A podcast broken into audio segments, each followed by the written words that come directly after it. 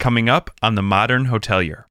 The younger generation, they prefer vacation rentals over hotel rooms because of the experience aspect. That group is very much into experiences, photography, individualism, and they can kind of showcase what's unique versus a hotel room, which is fairly generic.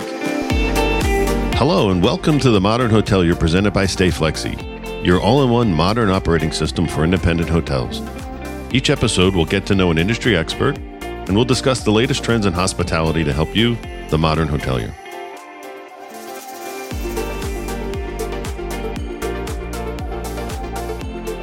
Welcome to the Modern Hotelier presented by StayFlexi. I'm your host, David Millili. And I'm Steve Karen. Steve, who do we have on the program today? David, today we have on Steve Milo, the founder and CEO of VTrips. Uh, Steve has quite an interesting background. He started as an entrepreneur back when he was 19. Then he worked at Marvel and in e-commerce before getting into the vacation rental business. He's growing VTrips from one vacation rental to now over 7,000. Welcome to the show, Steve. Hey, thank you, David. Thank you, Steve. You're welcome. So we're going to go through three sections. Uh, we're going to go through a quick section about asking you some personal questions. We're going to go through your career, and then we're going to ask you some industry topic questions. We're going to get started. So, what was your first job? My very first job was uh, actually delivering donuts door to door. Um, nice. I think I made like 50 cents a box of donuts. So, uh, nice job at 10 years old. Who did you admire growing up? Well, I was actually a big comic book fan, so I guess Stan Lee would have been my uh, the admiration. You know, he was the writer and creator of a lot of the the Marvel comics and heroes that we know today that are all in the movies. What's the best piece of advice you've received? I remember my dad introduced me to uh, an investment banker right after I graduated uh, college, and uh, we had lunch together, and he said, uh, "Save your money." Who would a person be that you'd want to switch places with for a day? Boy, I think it would be fun to be uh, Patrick Mahomes, be able to throw touchdown passes 70 yards, have that kind of athletic ability. I never was that fortunate to have that kind of ability. He's amazing. What's a secret talent that you have that nobody knows you have? Boy, you know, that's that's an interesting question. I think what I've learned is I've got a very strong analytical mind and um, I've kind of done some testing that indicates that my analytical abilities are pretty much in the top tier. And uh, I didn't realize that early on. The favorite place you've ever visited? I think it's Kyoto. What scares you? Not a big fan of snakes. Same, same.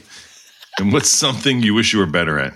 At this point, I wish I was uh, a little bit more agile. I'm uh, losing uh, sometimes balance as I move along, but I you know, try to exercise a lot and try to keep it up. If you could have a superpower, what superpower would you like to have? Mind reading. Yeah, that's a good one. We've had one other person that said that, but that's that's a great one. Well, perfect. That was great, Steve. So now we're going to get to learn a, a, little bit more about you. So, where did you grow up? You know, basically, I grew up in the Washington D.C. area. Oh, okay. So, uh, in a county called Fairfax County, and a town called Vienna, and I lived in went to school in the Virginia area. Awesome. I lived in DC for eight years, lived in Arlington for a few years as well. So, how did growing up in, in Vienna shape who you are today? Well, I mean, I, I think where I grew up, my dad was fortunate enough to get a job that landed us in a middle class neighborhood. And uh, there were a lot of opportunities for me to make money at an early age. So, you know, I delivered donuts and then I started mowing lawns and then when I got a car, I started to be able to take on other jobs, including um, ultimately starting a kind of a comic book collecting business where I would go to conventions and buy and sell and trade. So it was pretty interesting, you know, that time of my life because there were a lot of kids who didn't really want to work, but there was plenty of opportunities for those who did. Most people work in the government around that area. Were you ever tempted to get into to the government side of things?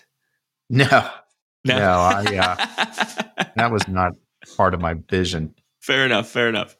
So you got your degree from University of Virginia in commerce. What led you to pick that university? And tell us if you were involved in any organizations or any any activities at that university. You know, I can't say that there was a whole lot of deliberation on that. My father paid a little bit of my tuition, but I ended up paying the bulk of it and living expenses. So going out of state was not an option. And uh, University of Virginia had the the best business and economics in the state. So I applied early decision, got in. And part of some of the stuff I did there and um, even in, in high school was I was involved in um, political campaigns early on at the local level. And in the University of Virginia would be local issues like we advocated for um, a fall break. There were a lot of student mental health issues and um, there were a lot of stress related illnesses and additional meal plans and flexibilities, things like that that were very issue oriented. And, you know, that's something that I've been able to continue as I've moved forward, obviously with VTrips, you know, kind of advocacy of issues. Did you travel a lot growing up or did that kind of come later in life? Yeah, that most of the travel came later. My my dad was great about taking us to uh, the beach. We'd go to Ocean City. So if you grew up there, you, you know everybody went to Ocean City, and that was fun.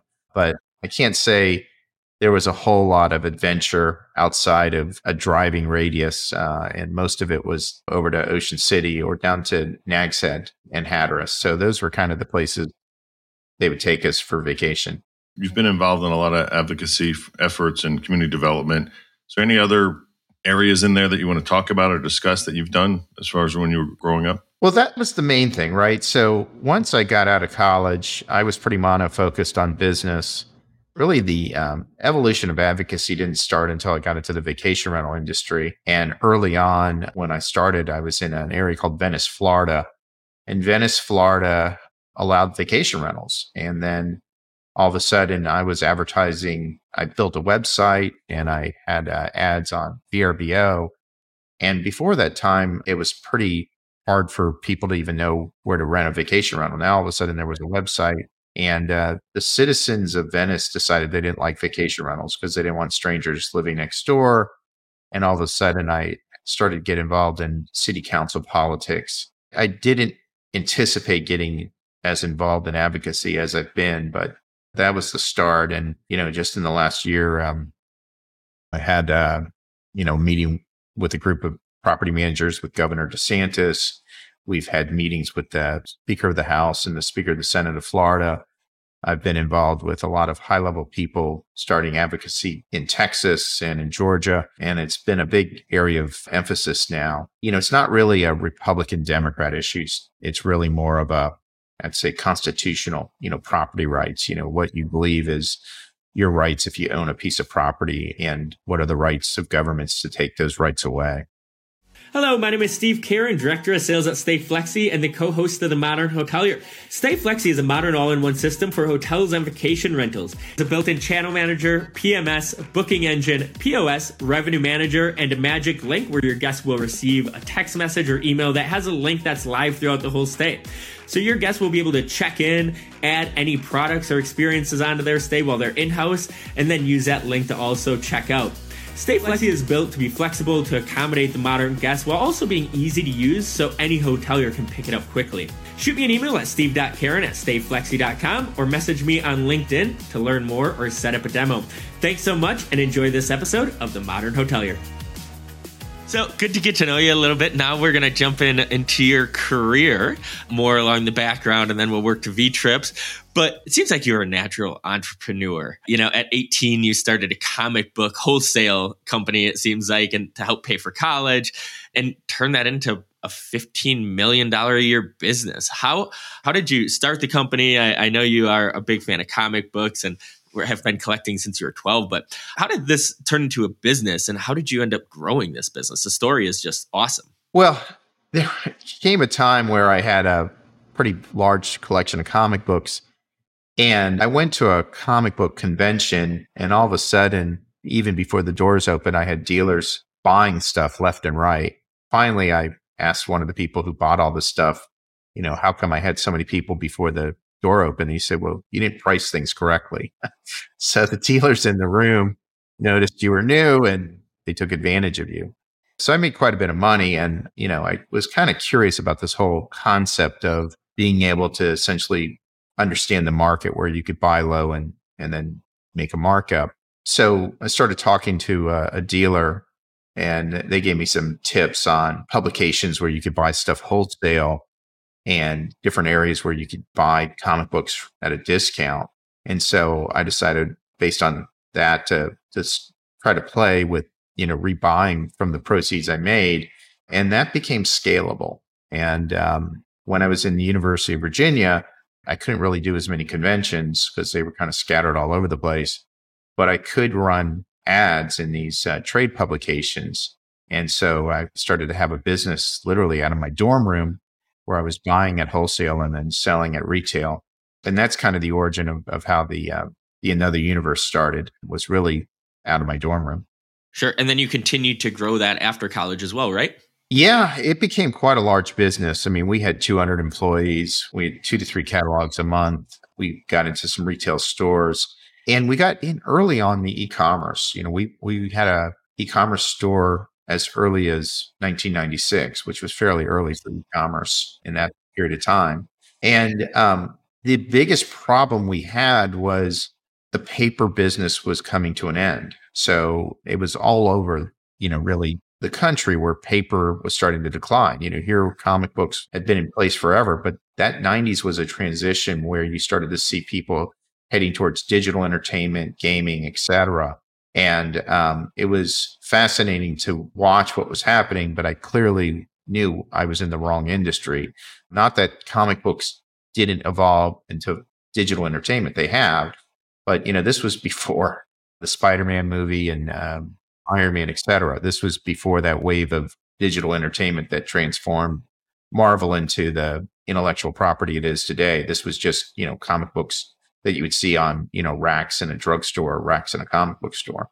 Did you have a comic book that I guess was a very rare comic book or, or one that sticks out that you're like, wow, that was a good one or, or it was a rare one?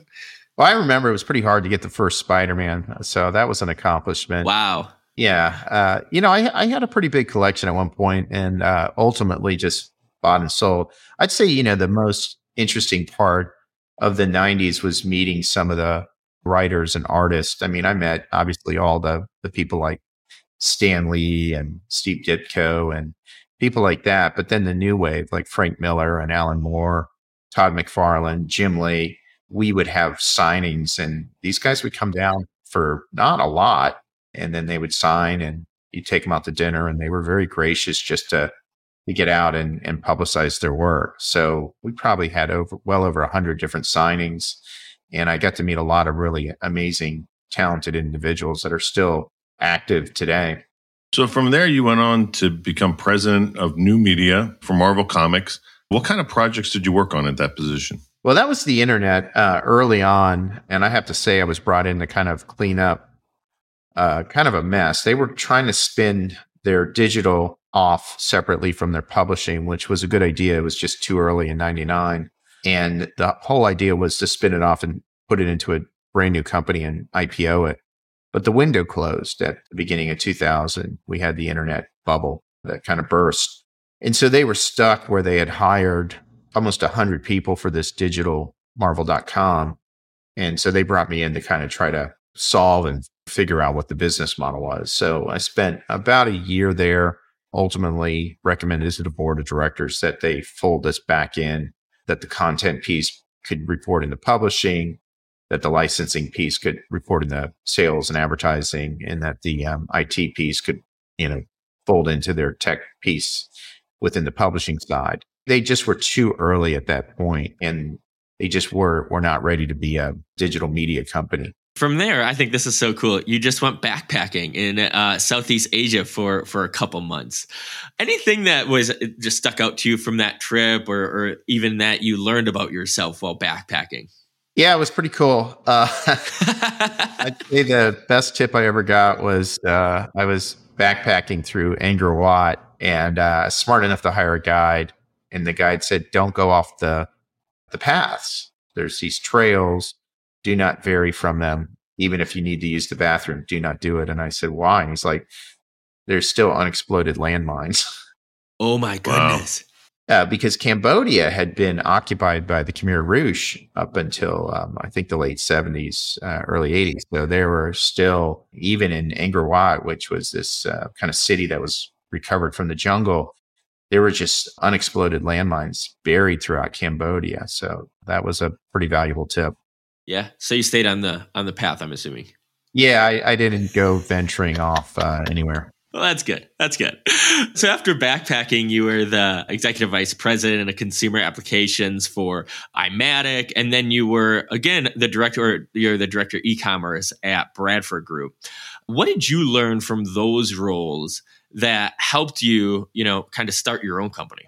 Well, iMatic was one where I thought it was important that I learned how to stay focused. You know, they had amazing facial recognition software before a lot of other companies in the industry had it, but the executives didn't know what they had. They uh, were being approached by DARPA and other agencies to use the facial ex- recognition software for government purposes. And uh, the principals thought that it would be invasion of privacy to do this, the biometrics.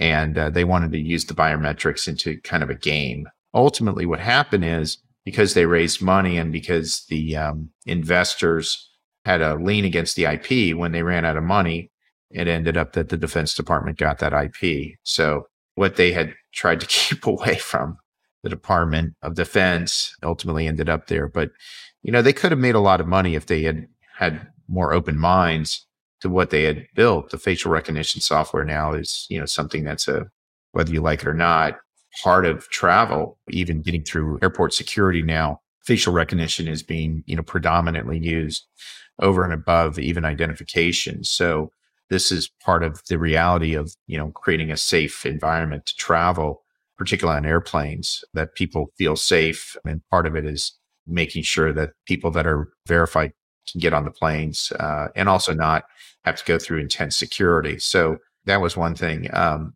but iMatic ran out of money. So that was unfortunate. But uh, I was hired by Bradford to run their e commerce division. They were a collectible company, very, very successful, privately held company. And they're still around today. At the point I was there, they were probably doing $500 million a year in sales. And they were primarily selling collectibles like plates and trains and music boxes back in the day when there was a lot of print. So they were running ads on Parade or the back cover of those magazines you'd get on in the Sunday papers.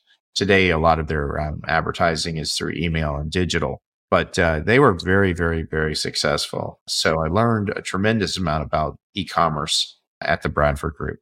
It sounds like you were a little ahead of the ahead of your time at Marvel and also at iMatic with .com boost and then also the facial recognition as well. Yeah, I mean, it's interesting kind of seeing how things unfolded. Even at Bradford Group, the um, e-commerce division was very small and they really didn't realize until I think later that it should have been much more of an area of emphasis.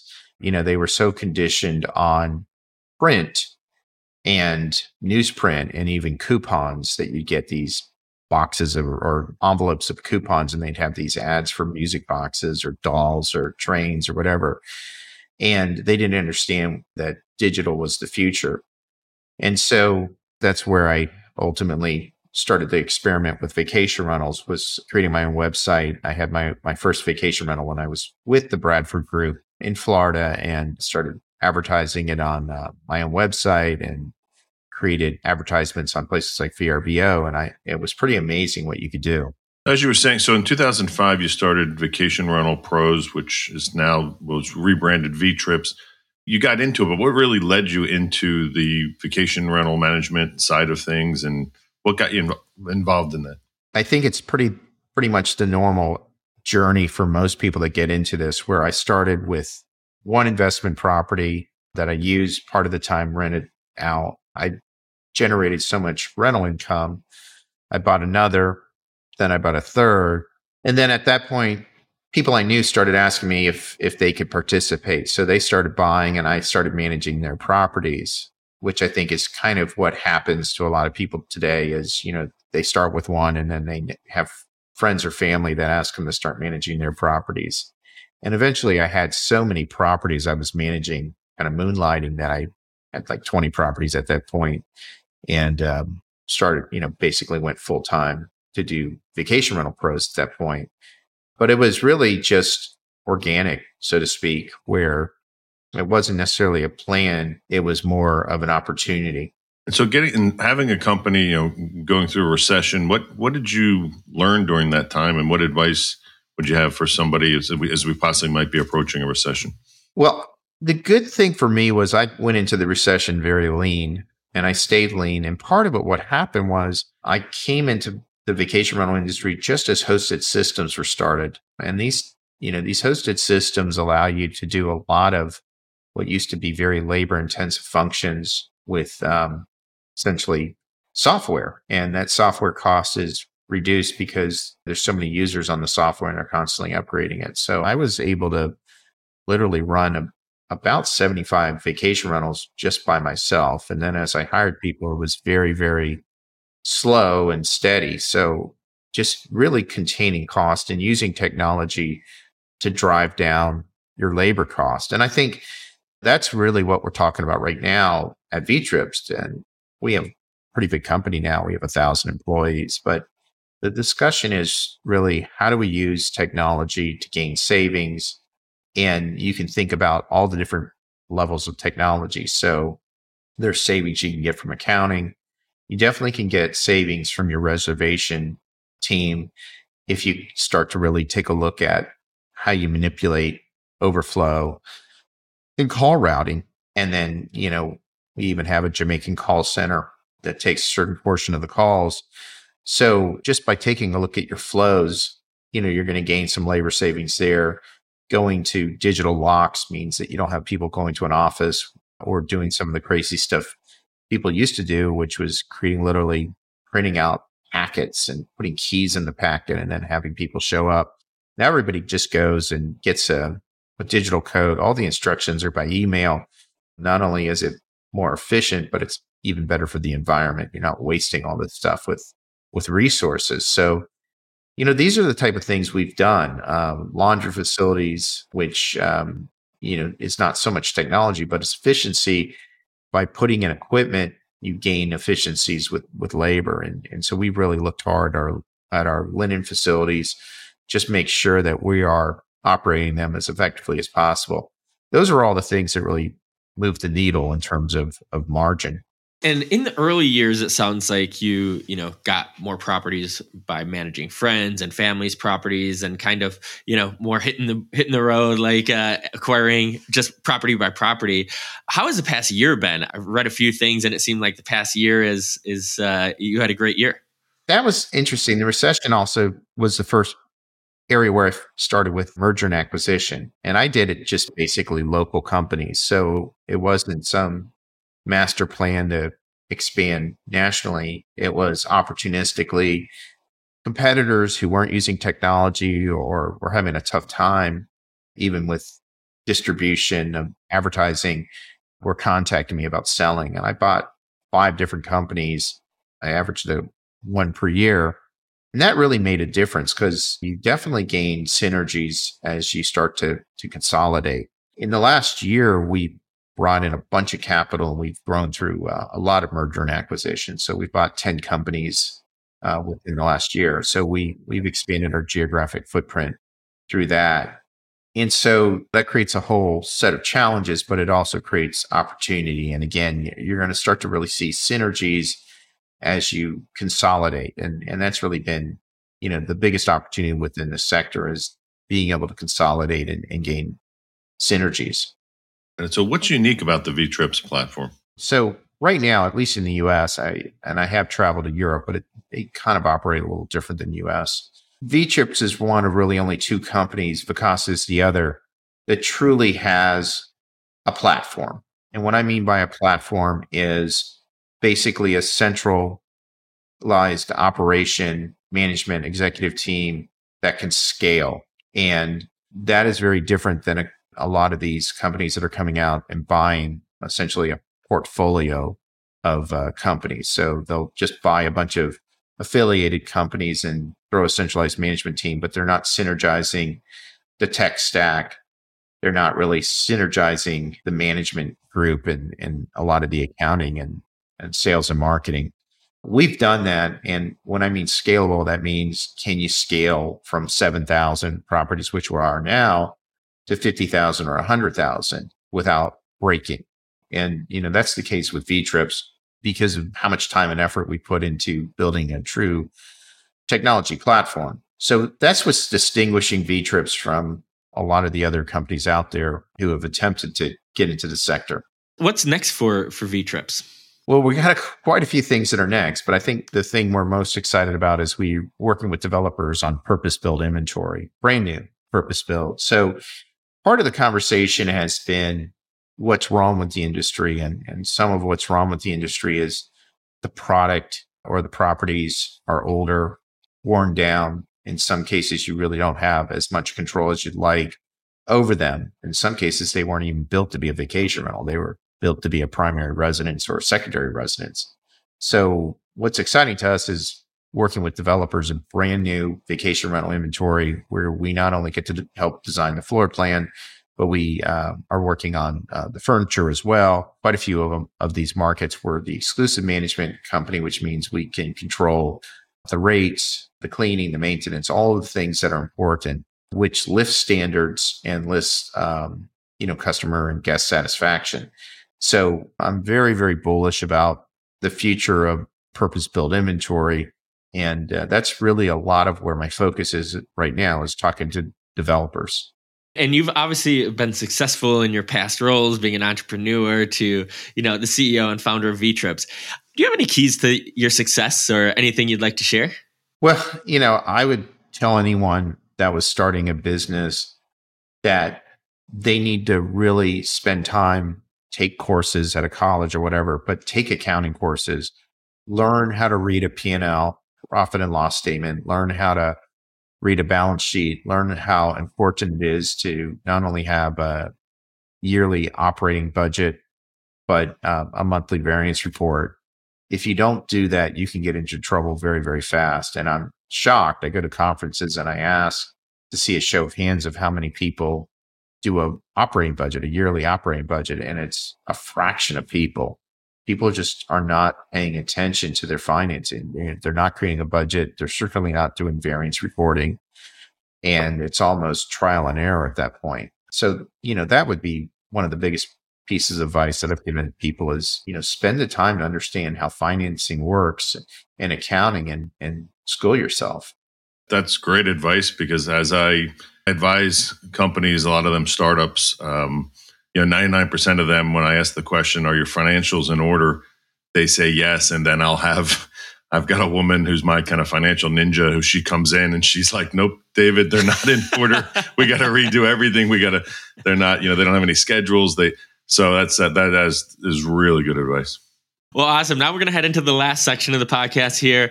This is where we just kind of talk about the industry, thoughts you have about where the vacation rental spot is. So, first thing, anybody looking to get into hospitality or the vacation rental space besides the accounting aspect, any advice you'd give them?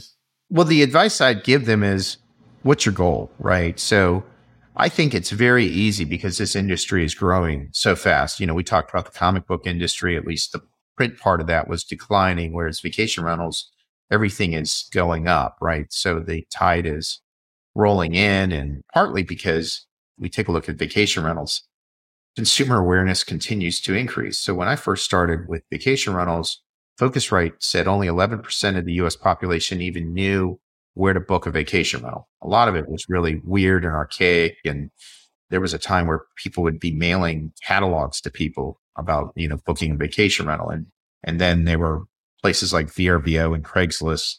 But now most people know they can find vacation rentals. Uh, Airbnbs have, you know, has helped with that and Expedia buying VRBO has helped and then booking.com. So, you know, category awareness has increased, but it's still like 60%, which lags far behind hotels, which, you know, are in the high 80s.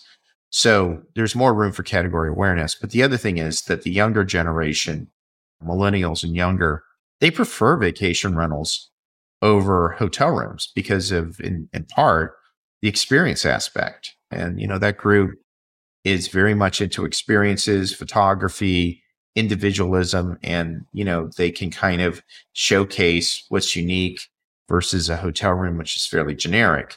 So, you know, there's a lot of opportunity in the vacation rental as a result. And there's so many different levels of areas of opportunity. You could go into luxury, you could just do niche. So the first question I ask people is, what is your goal? And if their goal is they want to make a healthy amount of money, but they don't want to kill themselves, you know, they don't want to manage a bunch of people. You know, I tend to talk to them about, hey, look, you know, quality over quantity will get you there, right? So if you want to be a high touch owner and you want to have 20, 30, 40 properties that are luxury, you can make really, really good money and not have all the headaches that you would have if you expand too much and then you have to have a lot of employees. So it's just really first and foremost, and David's probably had this conversation since he's advising entrepreneurs, is asking them, what are your goals? What do you want to do? What makes you happy? What's going to make you happiest? It's not always, you know, you have to grow. That's great. That's great. So you mentioned kind of the the guest experience of the vacation rental side of things, how millennials and the younger generations kind of are leaning more towards that way than than staying in hotels. Is there anything else that vacation rentals are doing that hotels should be taking note of? We're getting close. So as hotel standards are dropping, right? So I don't know if you've been in hotels. I, I still do a lot of business travel and one or two nights for one person a hotel makes more sense than a vacation rental. But standards have really dropped in hotels, right? So you don't even know if you're going to get cleaning. You don't know if the gym will be open or the ice maker will be working or unplugged or the restaurant open. Vacation rentals have the opportunity on um, kind of amenities and concierge service. And so we're really exploring things like guest portals and offering amenities to the guests before they arrive to really enhance their experience. I do think Brian Chesky is right in one aspect, not necessarily his execution, but the aspect that the experience is very important on this road. And if you can provide guests a better experience by allowing them access to amenities before they arrive, that's a win win for everybody. Absolutely. I actually just was having this discussion like during the booking process. If you're able to add any experiences onto your stay during that, I mean, that's a win for everybody right there. So you touched on it earlier about you know some of the vacation rentals being worn down. What's the biggest issue facing the vacation rental space right now? Well, that's one of them. That's not the biggest issue, David, but certainly standards. The fact that a consumer can book one vacation rental, even in the same complex, and it's different from another the next year. And it's based on the fact that you have individual owners. The individual owners are decorating the property differently the individual owners may have one unit that's renovated, one that's not. Now, VTrips is trying to help by creating a rating system where the properties are rated. If you get to purpose build and you actually have exclusivity, you can then enforce furniture packages and furniture standards, which, you know, at least creates a better experience. You know, it's, it's just not a great experience if you're in a property where it's not been professionally decorated or professionally constructed in a in a manner that's going to give you the the best vacation experience. So that those standards are are important, and, and we're working on that. But the bigger issue right now, and it's all over the news media, is vacation rentals being operated in areas where they really shouldn't be, and really impacting the quality of life for residences in those area. And and we're starting to hear more and more how they're affecting affordable housing. Right. So this whole component which kind of peaked last year, but there were actually conferences where people were talking about buying quote unquote Airbnbs and, you know, the return on investment. And they were basically people were paying money to go and hear people who were, you know, their tips of where to buy. And essentially people were buying in marginal areas, right? So we could all probably agree that downtown areas where vacation rentals would be, pick an area, Chattanooga or Nashville, but they were going into na- neighborhoods outside of those areas where they could buy stuff cheaper. And sure, they could rent them a little cheaper, but they were creating friction with people who actually live there. So they moved from the downtown core to areas outside the downtown core. And they were creating a lot of disruption for residents. And then conversely, which is what people are really upset about, is they were taking away housing and affordable housing and driving prices of housing up. And so in some of these areas, this has become a flashpoint Hawaii is certainly the biggest example where Honolulu is almost effectively banned vacation rentals, partly because of this. And in part, there is a very, very strong hotel lobby. But, you know, Hawaii is kind of the flashpoint of all of this. Maui now is is moved into this and and there's discussion of zoning out vacation rentals again because people were going up and buying places not on the ocean or across the ocean or even a block from the ocean, but up in the hills where the residents were living. And, and they never, that was never where vacation rentals should have been. That's not where the tourists were designed to be. They were designed to be in those ocean beach areas and the residents were up in the hills. And if you go up in the hills and you start buying all the housing, you drive prices of housing up. And so that's created a tremendous amount of friction. And uh, you know that's where all the zoning stuff is coming from is is the friction that's been created in part either legally or illegally going into neighborhoods where vacation rentals didn't deserve. That's why vacation rentals got zoned out of Chicago, New York, a lot of the bigger urban areas, uh, and that was really in part because Airbnb, at least initially, was blatantly allowing properties to list on their site that were completely illegal. They've changed some of that, but that's part of what's happened. And what are some some ways that vacation rentals can use technology to to generate more more revenue? Well, distribution is the biggest one. So, right. So, distribution is meaning getting your properties to sites like booking.com, Expedia, VRBO, Airbnb, Google, Google Meta. There's Hopper now. There's Homes to Go. There's, we're probably distributed to 14 different sites. So, technology can do that. We use pricing tools, which create some dynamic ability to kind of take a look at supply and demand and, and create better pricing algorithms. Smart home locks, which is, you know, you go to a property and you dial in the lock and it only works for the time that you're supposed to be there. And, and then after you depart, you're not going to be able to use that code again to get back in. That's been a game changer for everybody you know, those are some of the areas that really have helped the vacation rental industry and, and operators within it. Yeah, it's amazing how we've done several family trips and you know, you always are in essence, for lack of a better term, using mobile key or digital entry for a vacation rental, but hotels still can't get it right. I still go to, I won't name the brand. I still go to a brand and they ask me when I check in on their app, do I want a mobile key? I say yes.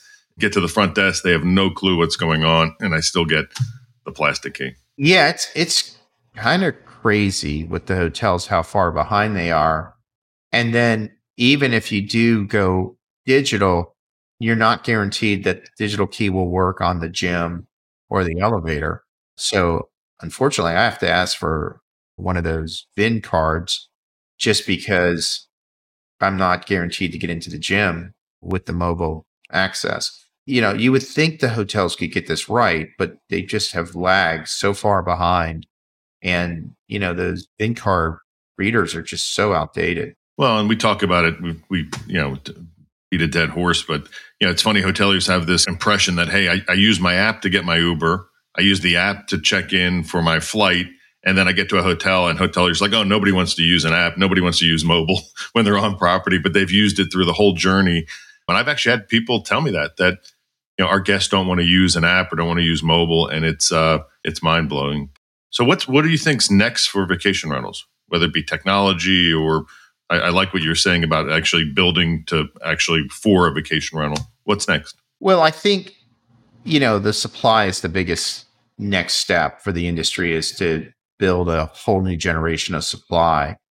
And that doesn't mean just leisure. It'll also be urban markets. And you're starting to see that in some of the urban markets where towers are going up and you know, I'm I'm pretty close to Miami, and there's 20 different projects that are um, 500 feet or more, including the the biggest building south of uh, New York City. I think it's going to be a Waldorf Astoria project, but it'll have um, a huge component of living space, and all that stuff is zoned for vacation rentals. And and the salespeople are talking about, you know, the ability when you don't stay in your place to to rent it out. And so you look at a place like Miami with all these skyscrapers going up and what they're basically communicating to the buyer is, Hey, you know, when you're not using it, run it as a rental and they're really purpose built. You know, you're typically seeing smaller bedrooms, smaller bathrooms, but you know, bigger living spaces, which is typical of, you know, the typical vacation rental model is, is you don't, you don't put as much emphasis on the bedrooms. That's also somewhat what we're seeing in some of the newer hotels, like Moxy is a good example of a Marriott brand where the rooms are quite tiny, but they put all the emphasis on the uh, common space and getting people to socialize in those common areas. And I think that's, a, you know, that's where vacation rentals are heading to as well, which is why they've been so popular. You know, you don't want people to spend a lot of time in the bedroom. You want them out and about socializing with their friends or family. Do you think is a metaverse going to play a role in the in the vacation rental side of things? Well, we do a little bit with social media. I think Google is the bigger elephant in the room. You know, Google Travel potentially is bigger than all the OTAs combined. So Google Travel is Google Air, Google Hotel, and Google is right now in the uh, beta version of uh, testing vacation rentals, and it's been so for a couple of years now. But I think once Google figures out how to distribute an unbranded category, it's going to be extremely powerful because, you know, Google has geo maps, Google has reviews, and it's an unbranded category. So at the end of the day, if somebody can bypass Airbnb and go directly through Google and save 10, 20%, they probably will because, you know, they want to know where is it located? What are the reviews like? You know, what do the photos look like? Is it a trusted source? Google's verifying it's trusted. Okay, I'm going to book it via Google, which is, you know, effectively what they've done with Air, what they've done uh, with Hotel. And I mean, Google has virtually unlimited resources, right? I mean, as big of a market cap as Airbnb, I mean, Google is just gigantic. Between all the different components of the company, they can just pour money into R&D that these other companies can't even keep up with. You know, and Barry Diller has been at the forefront of complaining about it, but unless somebody breaks up Google, I would say Google is going to be a big part of the future of the vacation rental industry. Well, Steve, we're at the end of the podcast. We covered a lot of great areas. Anything that we missed? Uh, any questions that we should have asked you that we missed? No, you guys have been thorough. So appreciate the research for prior to the interview. If you could let the audience know, um, plug away anything you want to share or where they can, you know, where they can find out more. Our website's vtrips.com. So they can find 7,000 properties there and hopefully uh, they've enjoyed vacation rentals. And if they haven't, time to try them. All right, great. Well, that wraps it up for another episode of The Modern Hotelier presented by StayFlexi. We thank you for your time and we'll see you again soon. Thank you. You made it to the end of The Modern Hotelier. Thanks for listening. Make sure to subscribe and follow wherever you listen to your podcast. The Modern Hotelier is produced by Make More Media and presented by StayFlexi. Stay Flexi is your modern operating system for independent hotels. If you're interested in learning more about StayFlexi, you can go to stayflexi.com. Or if you'd rather talk to me instead, feel free to shoot me a message on LinkedIn or email me at steve.karen at stayflexi.com. Thanks and have a great day.